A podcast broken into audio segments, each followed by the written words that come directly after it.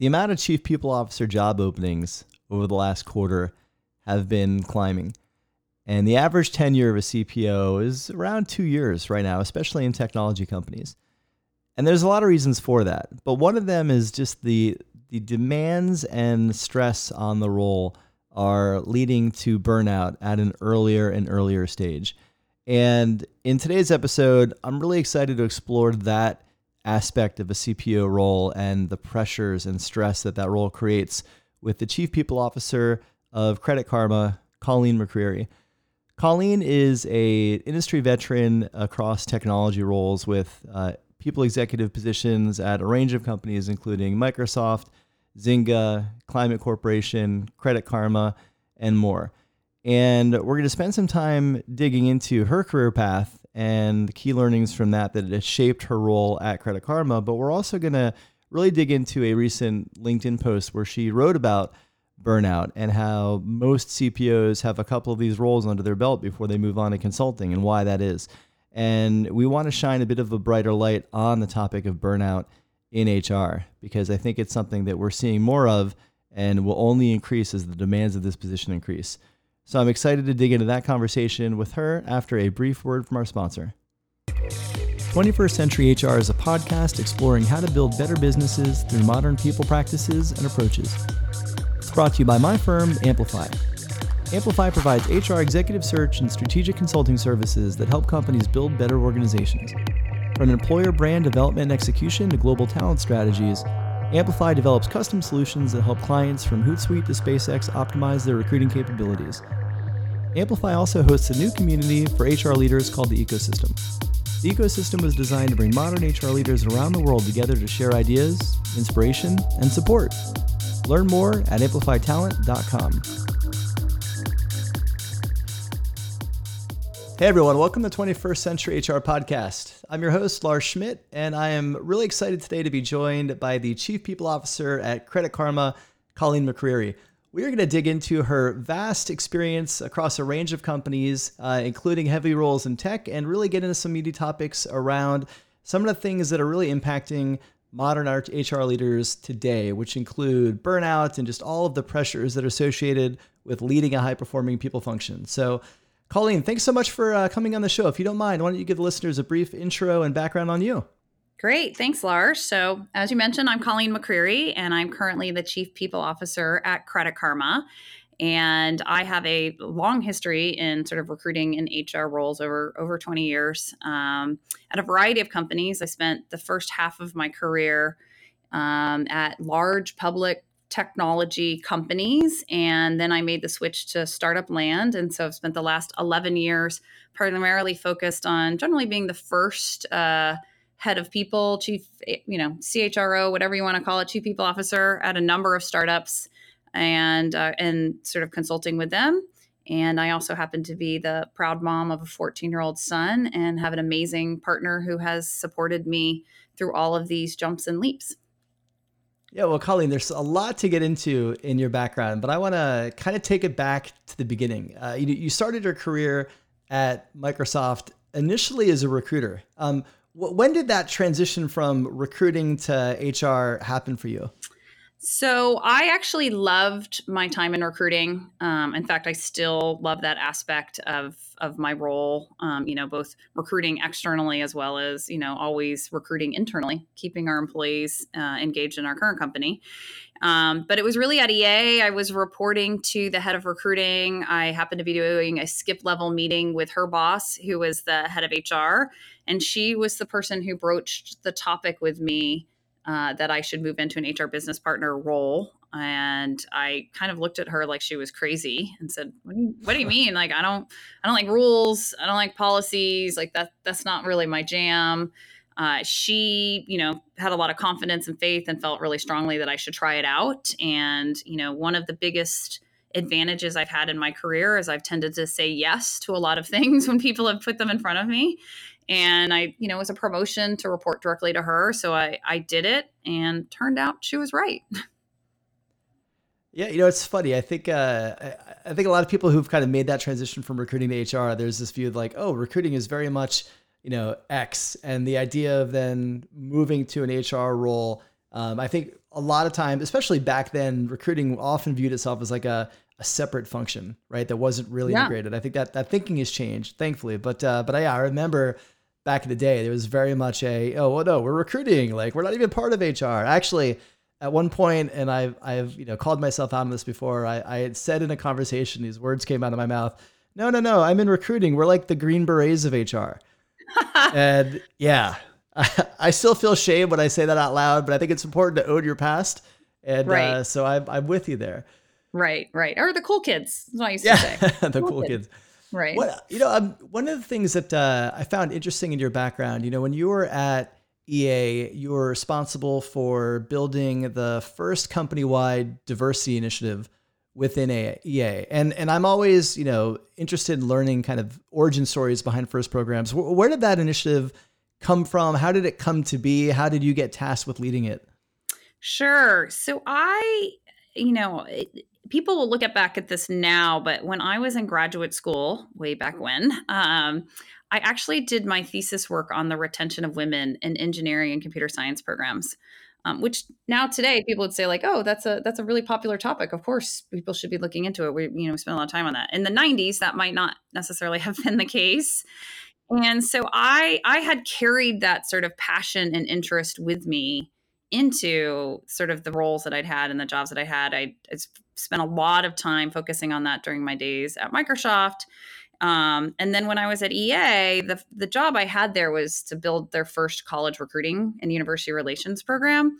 And at a lot of companies, that is the zone that people assume will solve all their diversity problems.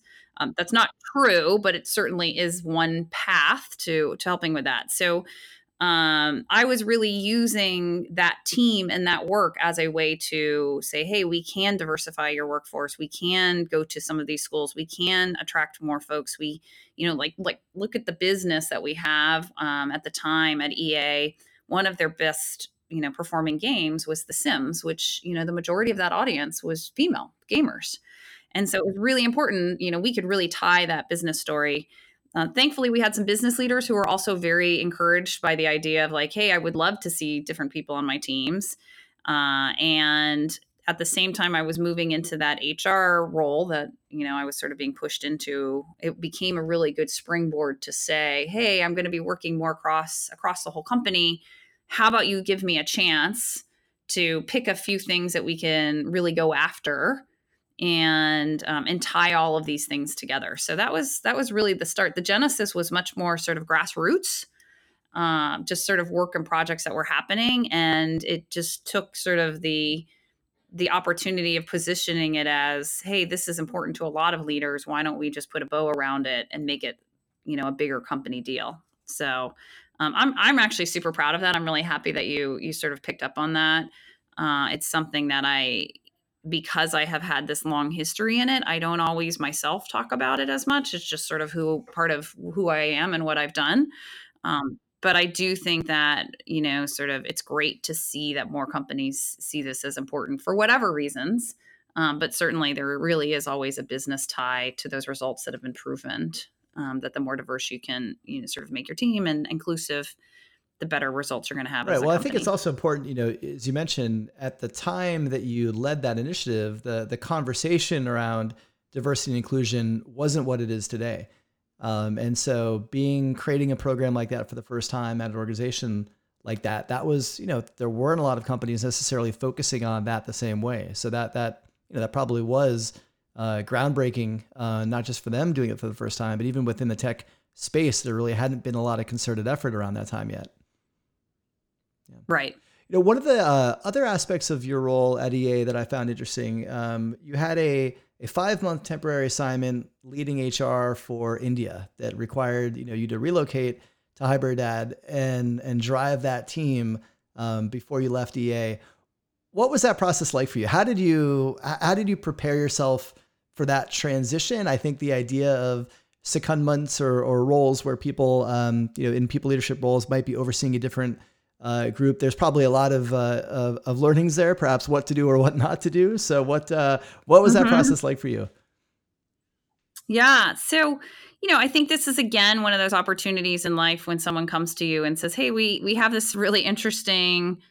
uh, assignment, we um, had just acquired a company that was in India, uh, as as well as many other locations, and they the HR person that they had acquired with that company was going on maternity leave, and so it was sort of a double win of hey, we need some coverage here, and we also need somebody to go over and help integrate, um, the, you know, sort of the company we acquired into the EA you know, would you be interested in doing that? And I think, you know, I had a three year old son at the time. My my partner, he works full time. Like, you know, it's not an easy yes, but it was very easy for me to say, yeah, I'm gonna, of course, I'm gonna try that. That's new. That's different. I'm gonna, I'm gonna go do that.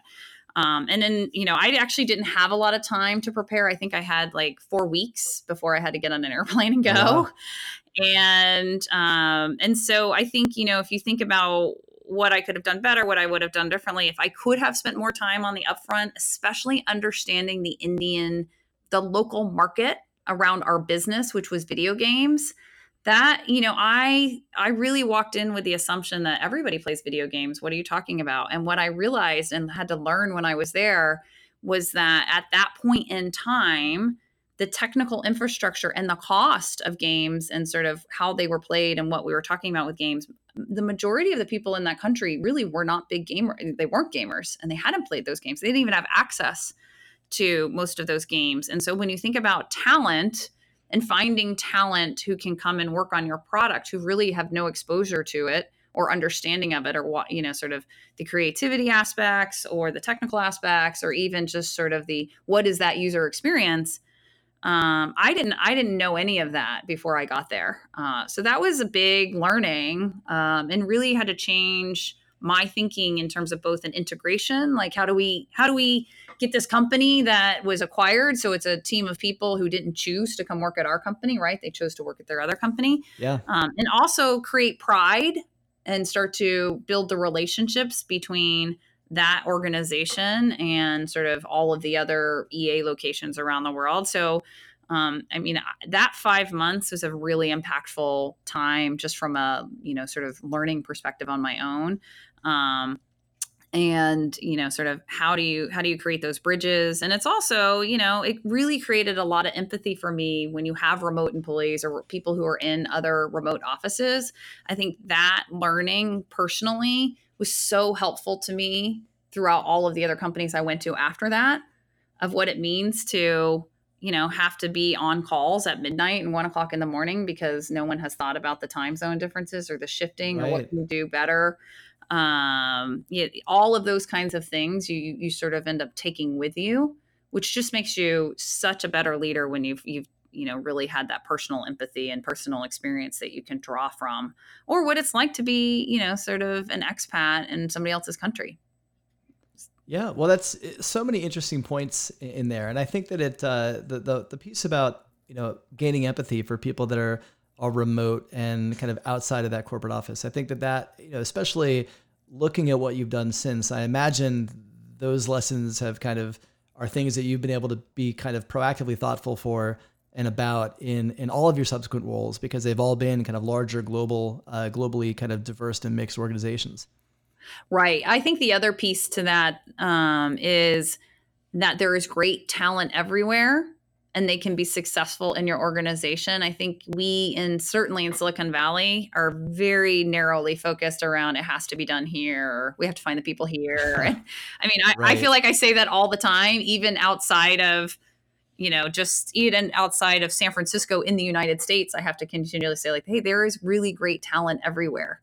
Uh, I feel like it, it, just boggles my mind at how often people struggle with that concept. Even people who are not from the Bay Area, right? I'm like, well, you came from somewhere else originally, and like, and you seem to be pretty bright. so uh, I feel like we continually uh, live in our own bubble and make those assumptions and and really you know even with experience like even when you have worked somewhere um, that has a growing team and a growing company that's getting great results like even using that as a proof point sometimes isn't enough um, but it's helped me be able to articulate that message and also then feel comfortable that I will be right. you know, sort of the confidence yeah. that I know that we will be successful in building teams elsewhere and that we will find great talent as long as we put in all of the right tools to make those people feel like they are part of the team. And we teach our people in all of the locations as sort of, you know, how to work with people across locations, which I think is the other half of the equation. Yeah, well, let's let's talk about that Silicon Valley bubble for a moment because I know you know, uh, in addition to your your role as a chief people officer, your kind of time in that space, you're also a technical advisor to the actual show Silicon Valley uh, on HBO. And so, how did that come to be? How did you get connected uh, with that show? Let's start there. Yeah, so that was actually has been a really fun experience.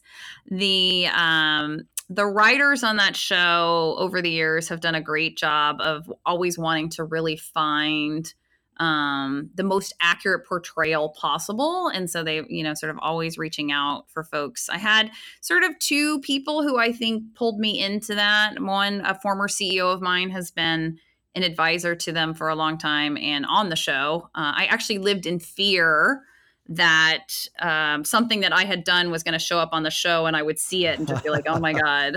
um, so it was actually one of my deep seated fears that I had. And um, but realistically, uh, somebody I have known actually since he was an intern at Microsoft, who built his long career over, you know, sort of in tech, tech companies, building tech companies, and eventually became a venture capitalist. He actually went and spent the last year in the writers' room as a full time writer. Um, and for this most recent season, they had decided to actually bring on an HR person and they wanted to make it realistic. And he knew me and said, Hey, I think I know the person for you. And so he reached out and I decided to, you know, jump in with both feet of my fear and say, well, if, you know, they're going to have have this HR person, I might as well give them the stories and the, the the persona to have. Interesting. So, okay, so I imagine you probably, you know, whether pitching stories or just giving tangible examples, what was your what was your favorite over the top startup story that uh, you know either you shared or you didn't? And feel free to uh, you know anonymize it uh, to to protect the uh, guilty uh, if you need to. But like, what uh, having spent uh, you know uh, most of your career working in HR in the Valley, I imagine you have a lot of them. So, what, what do you have a favorite one? Does one stand out to you? Well, I mean, we I have a obviously have a lot. I spent um, two hours one day telling the writers a whole bunch of stories. Um, and they're not always necessarily over the top. I certainly have some of the crazy things like when um, employees protested because we went from having deshelled hard-boiled eggs to making them have to shell their own hard-boiled eggs. I mean, and you're laughing, but that is very true. Um, the, the, outrage of that, how dare we? Uh, I mean, there, there's certainly those kinds of things, or um, you know, the fact that when you're a small startup and you're the CEO, that everybody still goes to you for everything. So, you know, like when the toilets weren't working and things like that, people would email our CEO and say, like, hey, the toilet on the second floor isn't working today. things like that. That's just, I think, is outside of the realm of m- most people's sort of day to day reality. Uh, but I think the you know the story that really resonates that isn't sort of as funny, but it is very truthful of what startup life is like is um, when I was working at Zynga early on, I think, well, it's early on, I think we were probably six or 700 employees. Um, you know, I think most people who know our company know that we really foundationally um, grew as Facebook grew. We were sort of, um, we were on their platform, a lot of our games and the sort of success there and we had gotten some notice from Facebook on a Friday night that we um, that we potentially needed to break up with Facebook. That we were not, and you know, we're only 600 pe- people at the time. That's the our, our primary growth, and so Saturday morning, you know, the entire board, the, our management team, we're there at like 9 a.m. on a Saturday morning, sort of figuring out like what are we gonna do? Like if we're off Facebook, like what is our business? What do we go do? Um, and we spent the next three weeks as a company really rallying around building our own platform and our own network um, to the extent that you know people were sleeping on the floor and on the couches we were there every single day. I was training my recruiting team into how to be customer service agents to make sure that the network was working. Like i mean this whole three week experience of like oh my gosh our business is at risk and we're going to have to do whatever it takes to survive um, then it ended up everything was fine and it didn't matter so but you know like that's that's real life startup land. Um, yeah.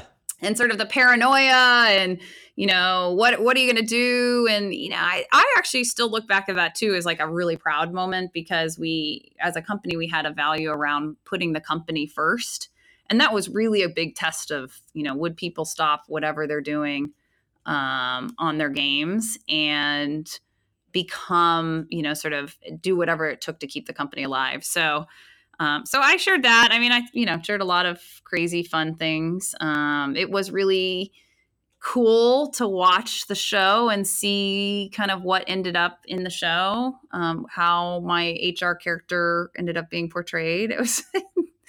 uh, it was crazy. It was really, really crazy. It was, it was really fun. I had never done anything like that before, and um, it's definitely been. Um, I never knew how many people watched the credits because I got a lot of messages from people saying, "Is this you?" um, but yeah, that was me. yeah, that's that's wild. you know, the the Zynga story is interesting because you know you you joined Zynga at a very early stage. I believe you were around 130 employees when you got there, and about 4,000 when you left, which obviously is pretty, pretty uh, meteoric growth uh, for right. for any sector. So, what, looking back on your time, kind of driving that growth, what what stands out? You know, you mentioned this, which might be in the running. So, since you uh, since you already re- mentioned the uh, the transition out of Facebook story, uh, outside of that, like what stands out the most to you from those uh, three years? Uh, I think there are a lot of, I mean, things I probably could write a whole book about that. I learned learned so much. I mean, I look back at that time; it was really crazy hard. Um, you know, we, I think we were on the front end of, you know, sort of the mainstream media starting to pay attention to what happened in tech companies, and that that was a learning. Um, you know, I've actually I stayed away from doing these kinds of things because I'm actually kind of scared of the press. Um, but you know, what I really look back on is, you know, the ability to deal with ambiguity. You know, if you had told me when I joined that we were 130 people and at the end of my first year we would be 600 people. And the end of my second year would be 1,500 people. And the end of my third year, we'd do 4,000 people. I would have laughed in your face. We, you know, we didn't know that was going to happen. So you can't always plan for everything, and you you have to be reacting to the business and what, what's happening.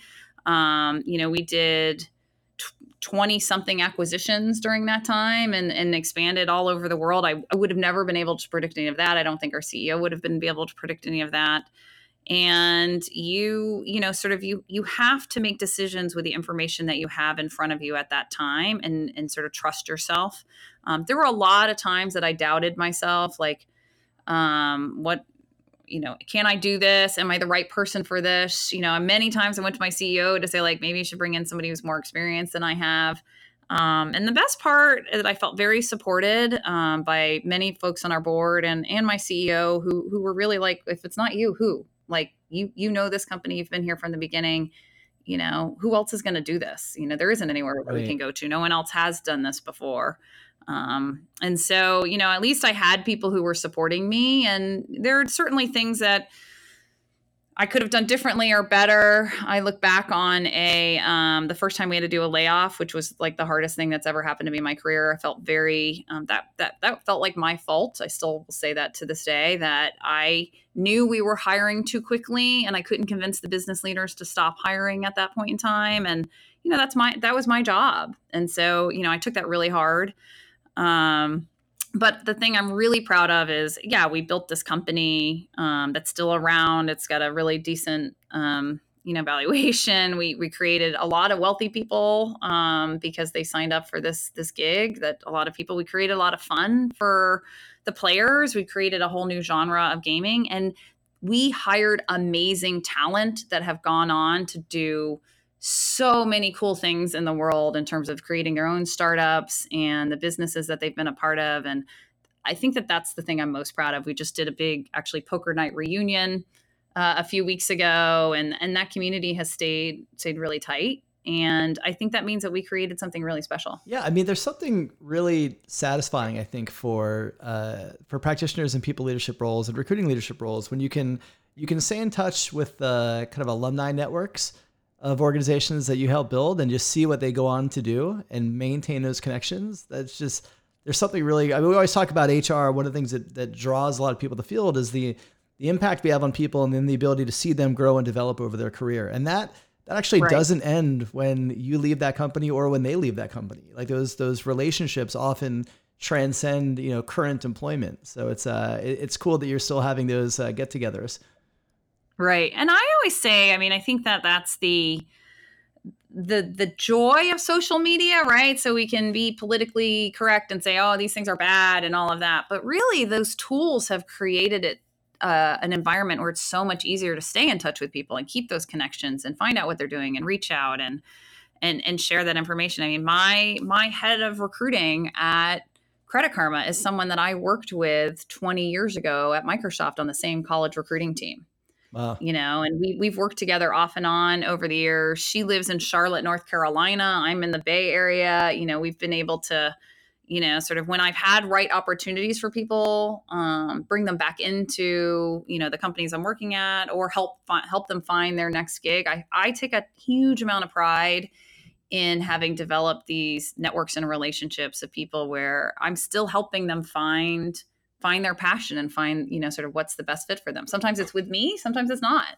Yeah. um but that yeah i mean i i light up talking about some of the people and what they've been able to do in their careers and the fact that i've gotten to work with them at some point or help them get that first job or what what have you Yeah, so you after Zynga, uh, you had CPO roles at the Climate Corporation and Vevo before landing in your your current role at Credit Karma. So for for listeners who aren't familiar with Credit Karma, if you could just take a minute, just you know, give an overview of what the company does, uh, and then kind of how it's structured in terms of employees uh, and how your HR team is kind of structured to support them. Yeah. So Credit Karma is a financial technology company who is focused on helping their members make financial progress.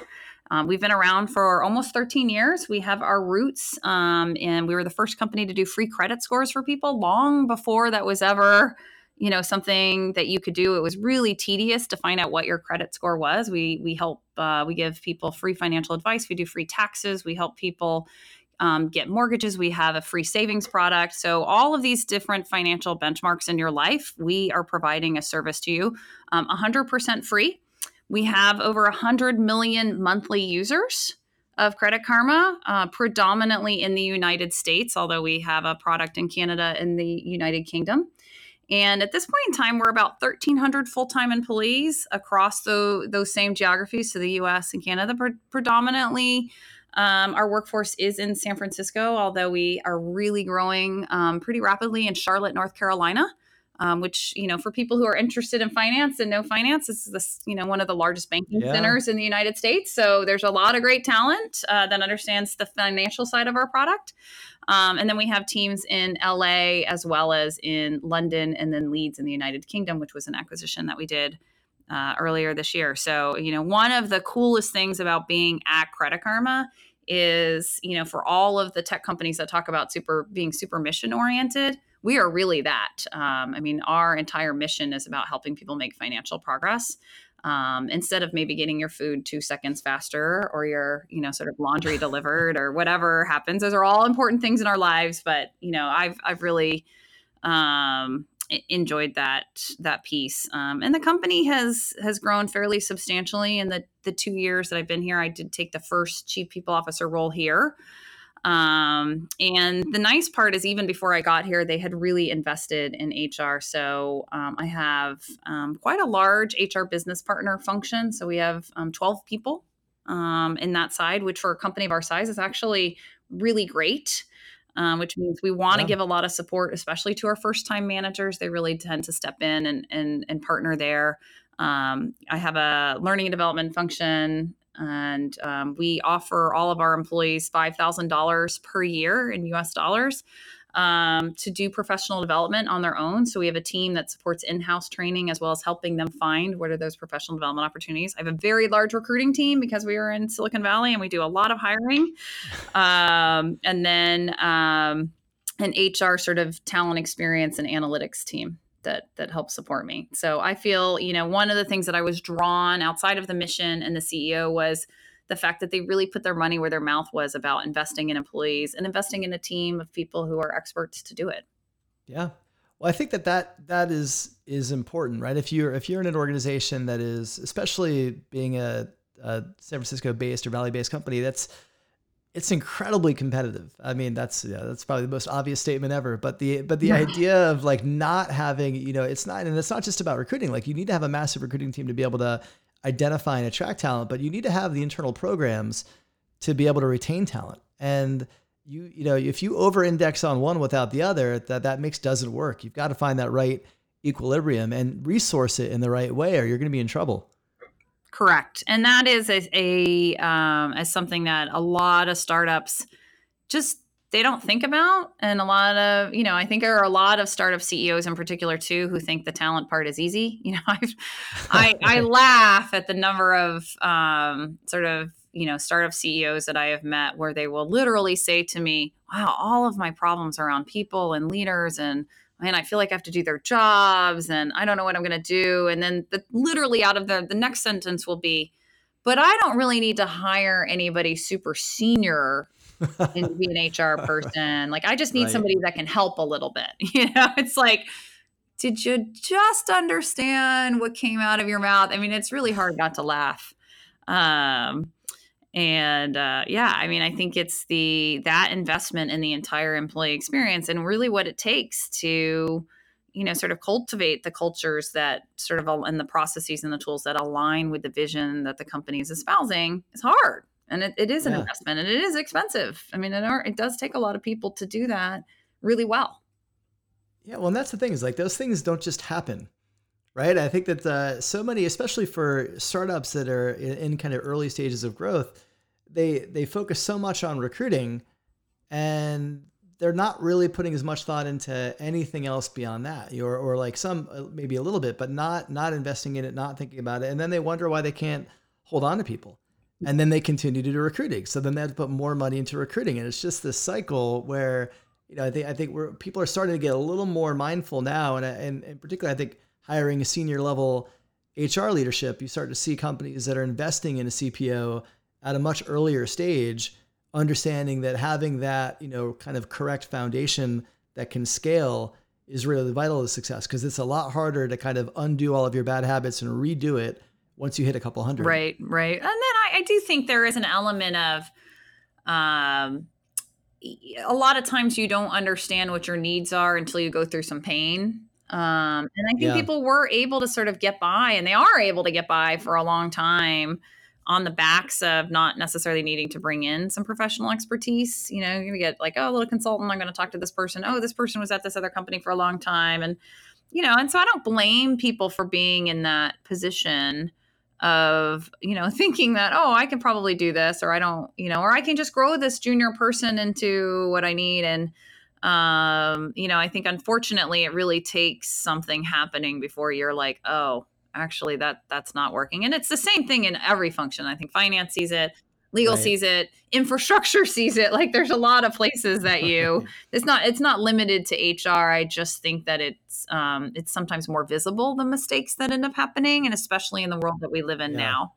So um hey i always say I, i'm thankful to those companies for publicly stumbling because it's just you know given credence and credibility to those of us who are in the in the function ourselves.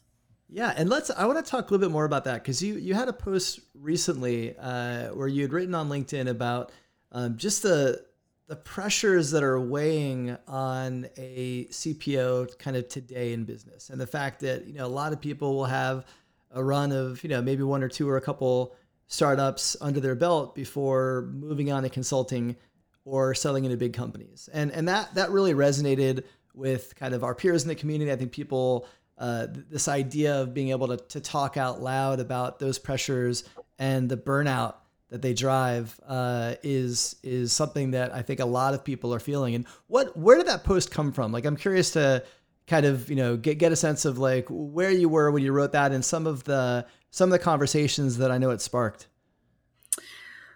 Well, I, I wrote it because, uh, you know, the opening right there are a lot of openings for chief people officers right now.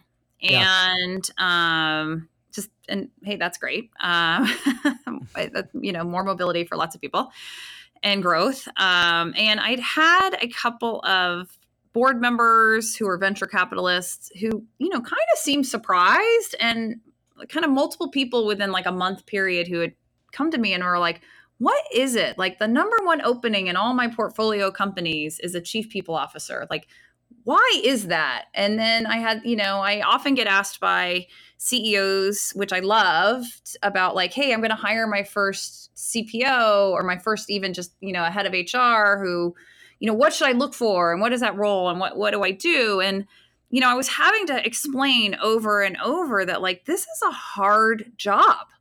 Like it yeah. is hard, I, at least for me. I mean, and I know for a number of my peers, it is hard to f- sort of feel like you are on the line for all of the employees' experience that you can't actually control. You know, um, I always say, you know, like I still worry at night about the rogue manager who just won't listen and just does something stupid and you know, like I could end up on the front page of whatever because this person did something stupid despite trying to do all of the right things, right? I think it's like any CEO of a right. business. Um, and, you know, like the things that you are making decisions about, about people's careers, their jobs, their promotions, their development, their compensation, their benefits, all of these are things that people really deeply care about and want to have conversations about. And you can't always, you know, you're not always doling out cupcakes and candy bars. And so, right. um, so it's hard, you know, it's hard to be that person always on the line and sort of, you know, I, I work very transparently. And so, um, I have like a, a Slack channel that I answer whatever, anything and whatever that comes in. And, you know, I'm, I do not run away from those hard conversations, but it's not always fun um and in doing that multiple times like having to come in prove your credibility prove your worth like who you are how you're making those decisions and then having to sometimes be the bad guy a lot like that's just it's just hard. And you know and so what i told all these ceos and these vcs is like who does that? Like if you've done well and maybe you've had you know i've been lucky to have been through a couple of ipos and you know you have some experiences that maybe you're in a position where you can make some different choices like why would you do that again? Like you know like like you know i really had to break it down for these people and to like who does that? Like why would you go back into working like that? Why would you put yourself i mean the time that i did consulting in between some cpo roles and kind of thought i would stay in consulting it was so much easier to just be behind the scenes and like you know okay here you are the person you're the the general counsel or the ceo or whoever's kind of filling in who's going to have to send the messages like this is what you should say and these are the things that you should do and i will manage your team in the background but i don't have to be the person taking all those shots. Um, you know it's it could be a lot more comfortable to not have to be on the line and and i don't think that there's always an appreciation of you know sort of what how hard it can be to be sometimes sometimes the lone voice um, for kind of what is right for the company for a long time until you can pull everybody along with you as i say drag them across the finish line for like this is the right thing to do um, Right. yeah it's just you know i think it can be exhausting for people and i don't think that there is a general appreciation um, and this sounds like whining a little bit maybe but like for how hard that job can be and how lonely it can be because you really don't have a, a peer set that you can just open up to all the time in the building for certain. Um, and unless you have a support network of people between your home and, and personal life and professionally outside um, these are really sensitive issues. It's not like you can just go run and talk to everybody about them. So I think that that's that's pro- that's the yeah. root of it. That's where it came from, and I just was like, let me just tell the rest of the world this in a in a short, short way. Uh, you know, I imagine. I imagine a lot of listeners are nodding their head right now uh, as they're kind of visualizing themselves in that same situation. I, I think the loneliness piece is so real because you you know it is such a unique job where you don't you don't have that. You can't go to your team in most cases. You, you can't go to your executive peers in, in many cases. And so you have to kind of hold on to that. And if you don't have professional kind of peer networks outside of your role and kind of phone of friends that you could go to and, and have some of those conversations, you're, you're, you're holding it and you end up internalizing a lot of it. And that I think can, can really burn you out. And you mentioned another piece of just the, uh, the you know seeing having a manager do something dumb and being in the papers you know so much of if you look at you know the recent uh, you know issues with Away or you know issues with WeWork or issues with uh, Uber you know there's pick pick your very public example I think so many times in all those scenarios there are people on the outside pointing fingers saying right. you know where was HR you know, where, where was the people team in safeguarding the organization? Well, they have no idea that in many of those cases, there there likely was, uh, you know, attempts at pushback that maybe didn't go anywhere. So the assumption is just that HR was absent, you know, and then that makes it really difficult as well. Right. I think that's a I, I you know, I'm I didn't work in any of those companies, so I can't comment on that. But I always have a lot of empathy for those companies when they are going through those situations because um, you know i'm certain that there were great people there who were really if they if they hired you know people from the profession who had a great skill set or background who probably were really fighting hard to do the right thing and and it does you know it's either there are leadership mistakes and then there are sort of line level mistakes and it's you know you can't be everywhere all the time. You got to trust your people. You got to try and hope for the best that you've hired great people with good judgment who are exercising that good judgment and then you can only influence for for so long. I mean i uh, to be you know honest i i went through this. We had a very when i worked at zynga we had a very public um outing of some decisions we had made around some executive compensation decisions. And you know we had made the decision. We had a couple of executives. We had three executives who weren't scaling and weren't performing. And the board and the and the ceo felt very strongly that you know, we should, you know, we should renegotiate their unvested equity because they were making hundreds of millions of dollars on paper and they weren't performing or going to go have to hire somebody else. And I, I mean, I fought that for almost nine months probably before. And eventually they said, no, we're going to go do this. You need to go do this. And, you know, so I had to go approach three executives and say, Hey, I've got to renegotiate your unvested equity. I got to hire over you. And, you know, the backlash on that was horrible uh, for years. people, oh, you took yeah. away stock. I mean, even it has followed me wherever I have worked since, and that's you know like a long time ago in my career. And you know, they don't have all that nuance. All the you know, all that was reported was we took away stock from some people. Now they never reported that two of those executives stayed with the company of the three. You know, like um there's, there's so much nuance but i also like it was hard on me at the time like it was a really hard decision um, to have to go do. It's not something that I was super excited or nor did I support, but hey, that was my job. So, um, so I think that there's just a lot of things that people um, you sort of have to deal with in the background, and then to have that added burden of the public spotlight um, that you can't control the narrative of the media is, is incredibly challenging. Yeah, well, I think uh, again, I'm I'm glad that you brought up that that topic because I do think it's something that is certainly being felt quite a bit by your peers, and I think the more uh, people can kind of see it and connect to it and relate uh, to those stories, the the more they know it's it's not just them, and it's something that uh, I, I, think a lot of people are uh, are kind of navigating um, right now. Right. The, the, last question I have for you, Colleen, when you think about kind of you've, you've been in this space, you've worked in a variety of companies with with uh, you know, stellar kind of people teams. When you think of 21st century HR, uh, how would you define that? Sure. you know, I always say that, you know, our teams are really designed around saying yes. And we've really moved into this space where there is an appreciation for the idea that there are a lot of business problems that are almost always rooted in our number one cost, which is labor and that our job is that we are helping our business leaders get to a position that we're able to actually give them solutions that will help them solve those business problems. And the fact that we have that trust the right now to do that and that platform means that we are in this great consultant position to be this expert on talent that we don't necessarily have to put that burden back on the business leader. We have to give them choices. And so i always say like my my operating philosophy is we say yes unless it's illegal or stupid. Like that's my general thing. like this is what I tell my teams all the time. Um, and I that, and I that sounds like a T-shirt. We we may need to make a T-shirt with that. you know, and and and the reason I say that is because when a business leader comes to you with an idea that actually, you know, you're like, oh my god, this is so dumb. Um, it's because they have a problem and they don't understand and we have all these tools now that we can be great at saying, like, here is all this data. Let me help you understand this is your problem. Here is some data around your talent and your and your employees or the outside market or labor costs or all of these kinds of things. And then here is my experience, and here's who you have. Let's go forth and find a better solution. Um, we have that opportunity now we are not, you know, we don't have to be, nor is there an expectation that we will be hiding behind our employee handbook and that this is the rule.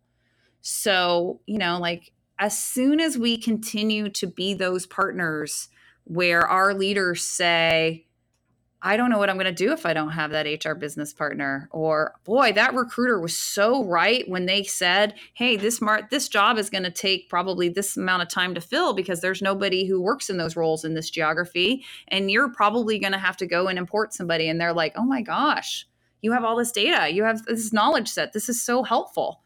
Um, that is 21st century HR. Yeah. It is the unlocking of the trusted credibility relationship that wasn't there before. Yeah, I I love that, and I think you you just nailed on so many great points that are um, to me just I think illuminate the difference between kind of legacy transactional HR and modern HR. So.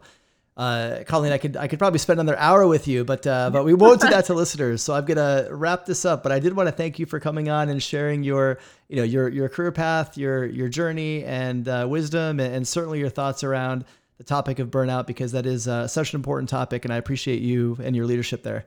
Well, thank you so much for having me. It was really fun. Thanks for listening to this episode of 21st Century HR.